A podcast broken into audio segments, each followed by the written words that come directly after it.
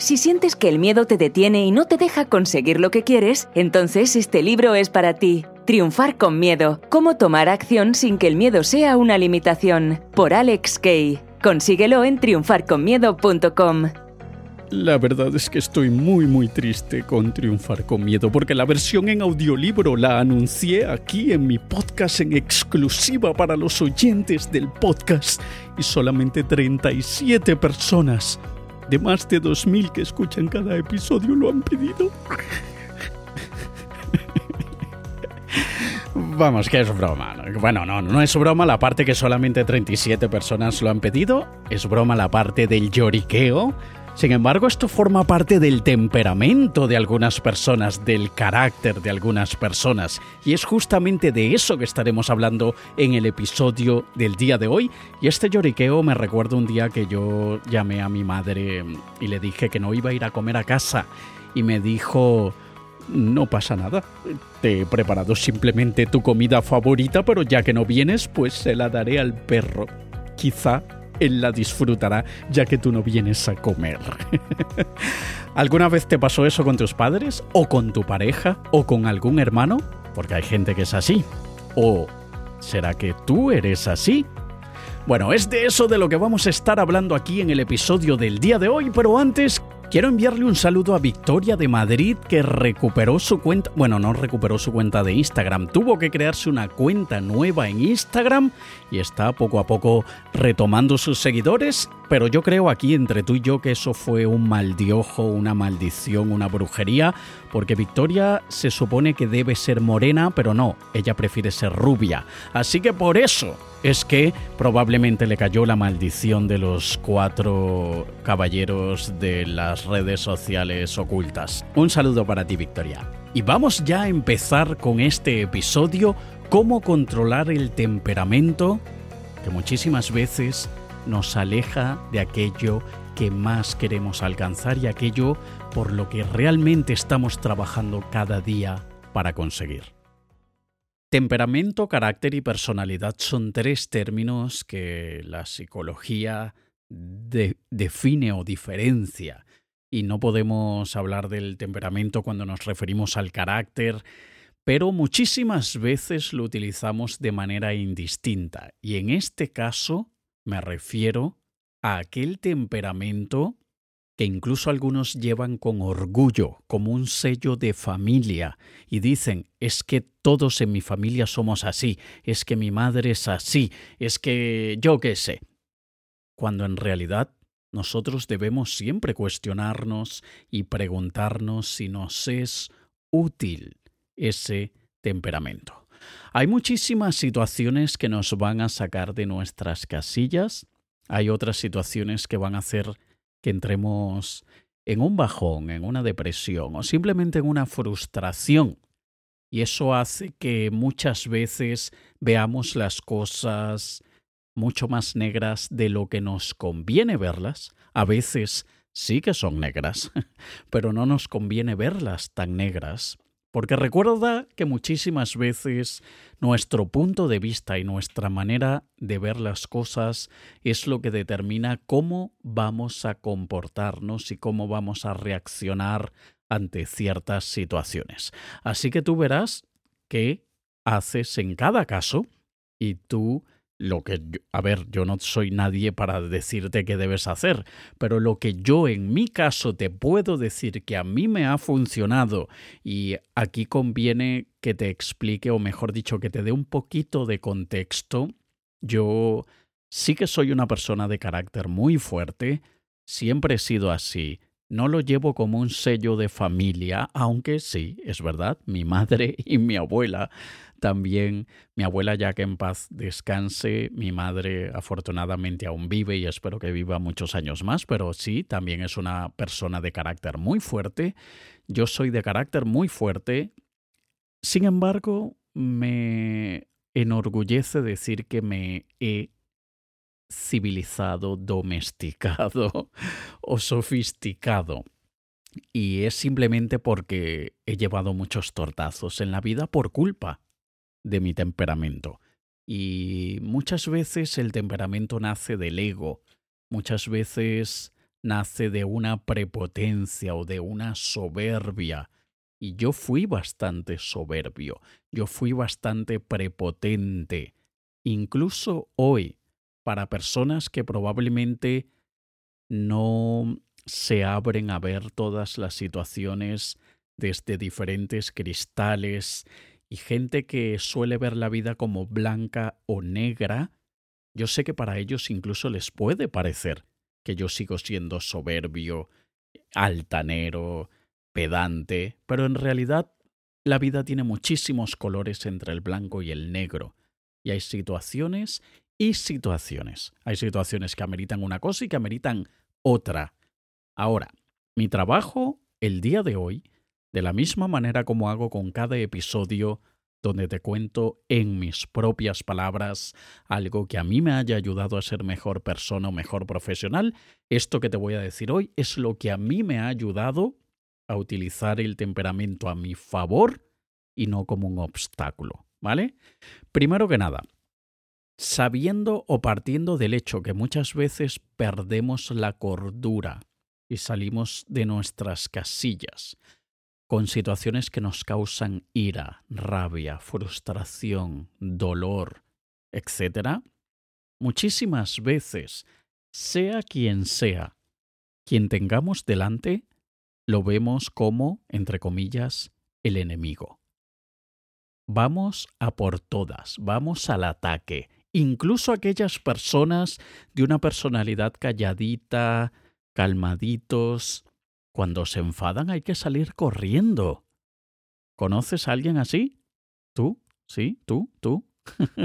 ¿Conoces a alguien así? De aquellos que parece que no parten un plato y cuando se enfadan son peores que Hulk. Bueno, esto siempre hay un desencadenante. Y en muchos casos, ese desencadenante involucra de una forma u otra a un ser humano. Así que lo que a mí me ha funcionado, y es el primer tip que te voy a contar hoy, es hacerme preguntas de empatía. Yo soy una persona que a lo largo de los años me ha costado bastante ser empático. Y esto ha ocasionado que la gente crea que soy muy egoísta, que solamente pienso en mis intereses, pero en realidad y, con la ayuda de profesionales, porque yo siempre he considerado que, que nosotros todos debemos tener la ayuda de un terapeuta y yo llevo muchos años con, con varios terapeutas distintos y actualmente estoy con una terapeuta y con la ayuda de ellos también he comprendido que hay ciertos perfiles de personalidad que no es por egoísmo que nos cuesta ser empáticos, simplemente es una característica es otro color de los que hay en la vida y nada más. Pero ya teniendo conciencia que ha sido una deficiencia en mi vida, y yo, como parte de mi misión de vida es ser cada día mejor, pues yo no quiero ser una persona poco empática. Y haciéndome estas preguntas de empatía me han ayudado a ponerme en los zapatos de otra persona y tratar de comprender su situación. Cuando me acuerdo, porque hay veces que no me acuerdo y actúo de la manera programada que llevo toda la vida actuando y se me olvida hacerme las preguntas empáticas. Pero cuando me acuerdo, me hago este tipo de preguntas. Una de ellas podría ser, y dependiendo del caso, ¿qué le está pasando a esta persona? ¿Por qué situación está pasando a esta persona? Bien sea que la persona está haciendo algo que no nos guste en lo absoluto o que no comprendamos qué le está sucediendo a esta persona, al menos nos quita del estado de es que es un imbécil, es un gilipollas, es un idiota, que no se entera, que... No, nada de eso. También está, ¿será que tiene algún familiar enfermo? ¿Será que algo está ocupando su mente? ¿Será que tiene alguna preocupación? ¿Será que hay algo que está ocupando ancho de banda mental? Y cuando son situaciones en que la persona quizá está actuando con rabia, con ira, podríamos preguntar, ¿Por qué será que está tan enfadado o tan enfadada? ¿Qué le estará pasando que lo está drenando conmigo o que lo está drenando con esta situación? Muchas veces, y como digo yo en mi curso de técnicas de negociación y persuasión, nosotros siempre debemos iniciar una negociación o, cuando queremos persuadir a alguien, debemos hacerlo haciéndonos esta pregunta. Si esta persona está a punto de quitarme la vida, ¿qué le diría? Si está a punto de matarme, ¿qué le diría? O si esta persona está a punto de quitarse la vida, si está a punto de suicidarse, ¿qué le diría? Y tú verás que en muchos casos tu estado cambia. Si tú ves que esa persona que está muy enfadado o que está actuando de una manera totalmente absurda o incorrecta, si recordamos en el momento estas preguntas y si decimos, esta persona está a punto de cometer una locura, esta persona está desequilibrada en este momento por X razón, tú verás que en vez de intentar proteger tu ego y en vez de intentar buscar ese respeto que todos buscamos, más bien hace que nazca la compasión, hace que florezca el entendimiento. Desde luego lo difícil es acordarnos en el momento. Ese es el problema, que muchas veces no nos acordamos de estas preguntas, porque nos están haciendo enfadar, tenemos mucha rabia y se nos olvida poner a la otra persona en esas posibles situaciones. Así que aquí, como todo, requiere de práctica y mientras más lo hagamos, mejor nos volveremos. Yo en estos días estaba conversando con, con alguien y, y me dijo, oye, te voy a decir honestamente, cuando me dices calma, me, me, haces pensar que estoy en un estado alterado y yo no estoy en un estado alterado y como no estaba en un estado alterado, al oír que me dices calma, me pongo en un estado alterado. Y yo la verdad es que dije, pues problema tuyo. problema tuyo que interpretas una palabra con tanta fuerza negativa en tu caso. Luego evidentemente me arrepentí de haber sido tan borde y tan, tan directo y tan poco empático. Pero fue solo en ese momento, porque a partir de ese momento, siempre que digo la palabra calma, en cualquier situación, por dentro algo salta y hace... ¡Ah! He vuelto a decir calma. Que a ver, que decir calma no tiene nada de malo. Pero la interpretación de esa palabra por parte de esta persona me hizo, me hizo tener conciencia y me hizo recordar que la interpretación que yo le dé a cualquier palabra no es tan importante como la interpretación que otros le dan a esas palabras. Así que nada, como te digo, lo difícil es recordarlo en el momento que tenemos que recordarlo. Segundo, me ha funcionado muy bien para dominar el temperamento imaginarme que la otra persona o la otra situación es un bebé. Los bebés hacen un montón de cosas que no deberían hacer. Pero eso de que no deberían es en nuestro lenguaje de adultos. Porque para un bebé no hay deber ni no deber, simplemente es lo que es. Ya está. Cuando un bebé o un, un niño muy pequeñito, un año y medio, ya está aprendiendo a caminar, ya camina, va por ahí agarrando cosas, y tienes el teléfono encima de la mesa y viene el niño, coge tu móvil, nuevecito tu móvil, te costó más de mil pavos el móvil y lo lanza contra el suelo y parte la pantalla. ¿Qué vamos a hacer? ¿Lo vamos a castigar? ¿Le vamos a gritar?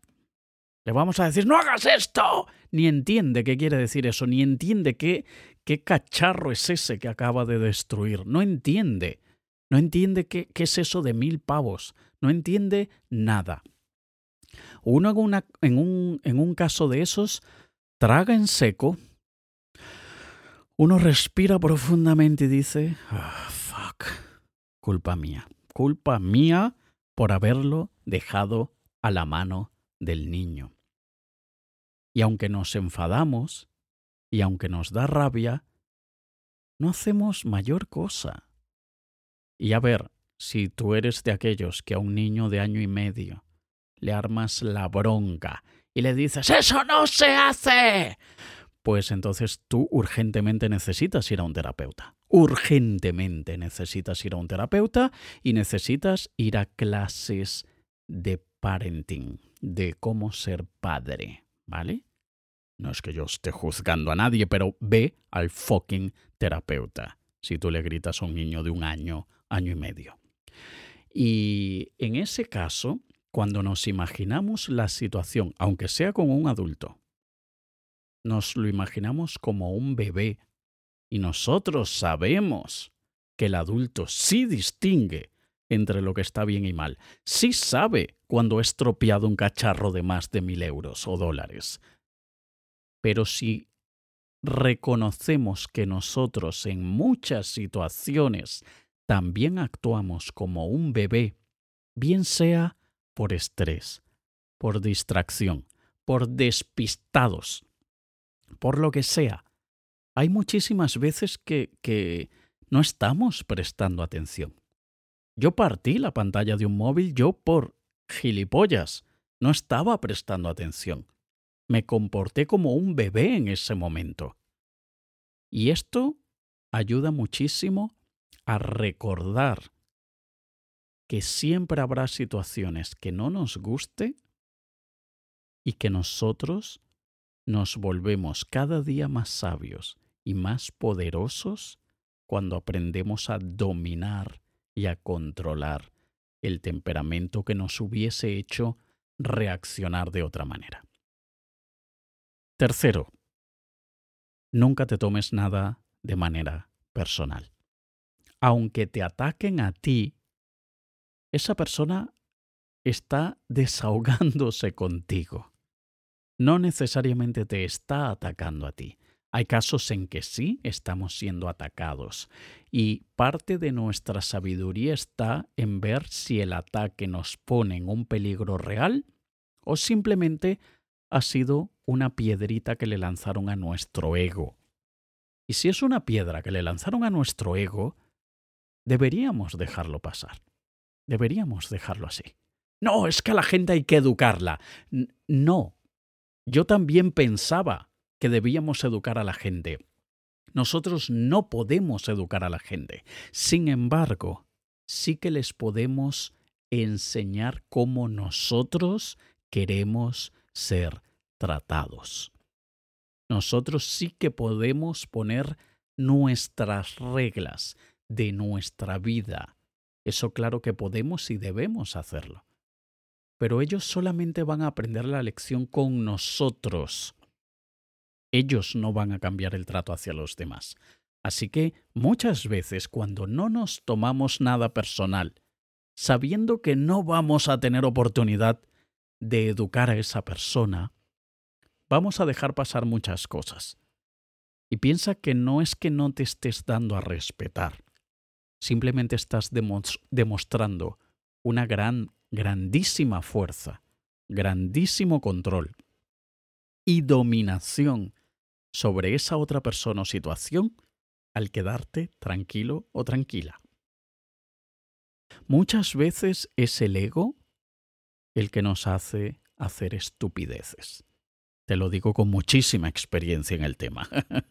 y no es que yo sea de los que cree que el ego hay que desconectarlo por completo, porque yo creo fervientemente que el ego es muy útil en muchas situaciones cuando está domesticado, pero muchísimas veces hay que dejar que, esa pequeña herida al ego no nos haga reaccionar de una manera que luego nos afectará aquello, en lo que eh, que queremos conseguir.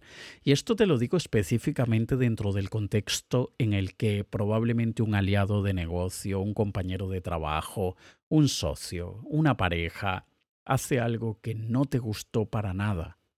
y luego tomas una decisión estúpida por culpa de que estás pensando con el ego. Siempre vamos a tener a un compañero, a un hermano, a un socio, a una pareja que hace algo que no nos guste en lo absoluto. Nosotros deberíamos ver si es reincidente, si es algo que se repite una y otra vez. Entonces en ese caso deberíamos decir bye bye, porque nosotros tampoco es que tengamos el poder de cambiar a la persona. La persona tiene que querer cambiar. Si no quiere cambiar, no va a cambiar de la misma manera que nosotros no cambiamos y nosotros no queremos cambiar.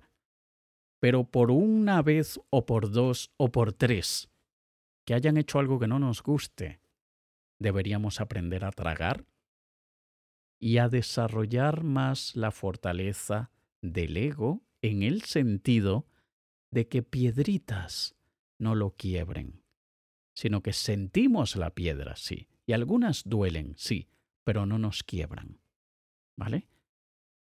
Lo cuarto, el cuarto tip que te puedo dar sería que te comuniques, manifiestes lo que sientes y pide tiempo. Es decir, cuando te sientas súper frustrado o frustrada o súper enfadado, dilo. Oye, eh, en este momento me siento bastante alterado y cualquier cosa que te pueda decir en este momento no va a ser constructiva, no, no va a ser útil para la conversación. Así que yo preferiría que la retomáramos en una hora o mañana o cuando tú consideres. Tú te conoces. Tú sabes cuando se te baja el vapor. Tú sabes cuando dejas de hervir. Y obviamente pedir este tiempo manifestando que estamos enfadados, manifestando que estamos ahora en una situación en la que vamos a explotar. Es súper importante que lo hagamos con muchísima calma. Y esto, desde luego, lo conseguimos con la respiración, pensando, y si tú ves que estás a punto de explotar o de decir algo que te vas a arrepentir toda tu vida, que te va a hacer perder ese socio, ese negocio, ese trabajo, esa pareja, ese familiar. Piensa que merece la pena respirar durante cinco fucking segundos. Tragar. Si es necesario cerrar los ojos, hazlo. Y habla más lento de lo que normalmente hablas. Y más suave de lo que normalmente hablas, pero sin que sea agresivo pasivo. Agresivo pasivo es cuando nosotros, por ejemplo, yo bajo la intensidad de la voz, pero lo tenso de esta manera. Como para hacerte saber que estoy histérico. No, no hace falta. Simplemente es bajar la intensidad, bajar la velocidad y decir Perdóname, en este momento estoy bastante alterado. Y esta conversación no va a terminar como me encantaría que terminara. Y como no te quiero hacer un daño innecesario ah, diciéndote algo que te pueda doler, y no quiero causar una mayor discusión de esto, ¿qué te parece si retomamos la conversación hoy por la tarde, mañana, pasado mañana? Yo antes, hace hasta dos años atrás o tres años atrás, yo era de los idiotas que creía que yo era mucho más fuerte que los demás si yo generaba el conflicto y le demostraba a la otra parte que yo era más fuerte. Era un grandísimo imbécil. Hoy sé que es mucho más importante hacer gestión de crisis, manejo de crisis, desconectar cualquier bomba que esté a punto de explotar, eso me hace mucho más fuerte. Eso me hace tener el control de la situación. Ser yo el que sea capaz de desactivar una bomba me hace mucho más sabio que ser yo el que explote la bomba para que se entere Obviamente tú decides lo que tú quieres y este podcast se llama en mis propias palabras porque yo te digo lo que a mí me ha funcionado, ¿vale? Y lo último que te voy a decir por el episodio de hoy es que crees una escala propia tuya de ira y frustración. Por ejemplo, del 1 al 10, ¿qué tanta ira te ocasiona o qué tanta frustración te puede ocasionar que se te haya quemado la comida? Tenías hambre y se te ha quemado la comida. ¿Y qué tanta ira o qué tanta frustración te puede causar que se te haya partido la pantalla del móvil? ¿Qué tanta ira y qué tanta frustración te puede causar que te hayan chocado el coche y el coche haya quedado totalmente inservible? ¿Qué tanta ira o qué tanta frustración te puede causar que un borracho atropelle a un ser querido tuyo y lo mate? Cuando nosotros ya sabemos cuál es nuestra escala de ira y frustración, y ya sabemos que probablemente que se me queme la comida es uno de diez, y que un borracho mate a un familiar es diez de diez. Entonces, cuando estemos delante de situaciones, nos podremos preguntar, en mi escala, ¿Qué número le asigno a esta situación? Esta situación amerita que esté cerca de aquella en la que un borracho asesina con su coche a un familiar que venía cruzando la calle? ¿O se acerca más a la de, ¡buah! Se me quemó la comida. ¿A cuál ¿De cuál está más cerca? Y eso te va ayudar a ver las cosas con la perspectiva adecuada en el momento adecuado y esto te hará muchísimo más fuerte porque te permitirá tener el control de tu temperamento y podrás dominar el temperamento cuando más útil te es. Como te he dicho, estas son cosas que a mí me funcionan, que a mí me han funcionado yo estoy muy orgulloso de, la evolución que he tenido en los últimos años. Yo fui muy borde, fui muy antipático, muy arrogante, muy pedante, muy soberbio. Y yo decidí por opción propia, por elección personal, yo quiero ser mejor persona.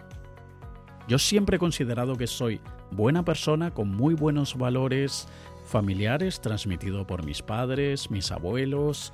Considero que he hecho cosas muy buenas, estoy muy orgulloso de obras de caridad con las que siempre estoy colaborando, pero mi mal carácter, mi mal genio, mis problemas de quizá autoconfianza o como le llaman por ahí, falsa autoestima alta, cuando estamos ocultando delante de una grandísima confianza una gran inseguridad, eso estaba opacando y estaba quitándole mérito a todas las otras cosas buenas que yo hacía y decidí que no quería oscurecer lo que por un lado generaba brillo en la vida de los demás, generaba oscuridad también en la vida de otros por culpa de esa soberbia.